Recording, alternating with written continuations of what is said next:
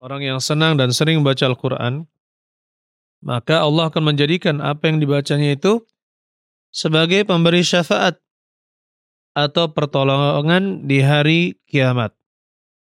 Di antara pemberi syafaat adalah amalan-amalan yang telah kita lakukan. Maka izinkanlah aku untuk memberi syafaat kepadanya.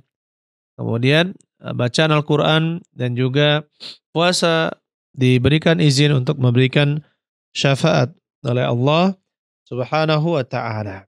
Allah akan menjadikan bentuk khusus pada amalan membaca Al-Quran yang dibacanya sebagai suatu bentuk yang dapat dilihat oleh manusia dan dia akan datang untuk memberikan syafaat atau penolong seperti dia akan memohon agar orang yang membacanya diampuni dosa-dosanya, dimasukkan ke dalam surga atau ditinggikan derajatnya di surga.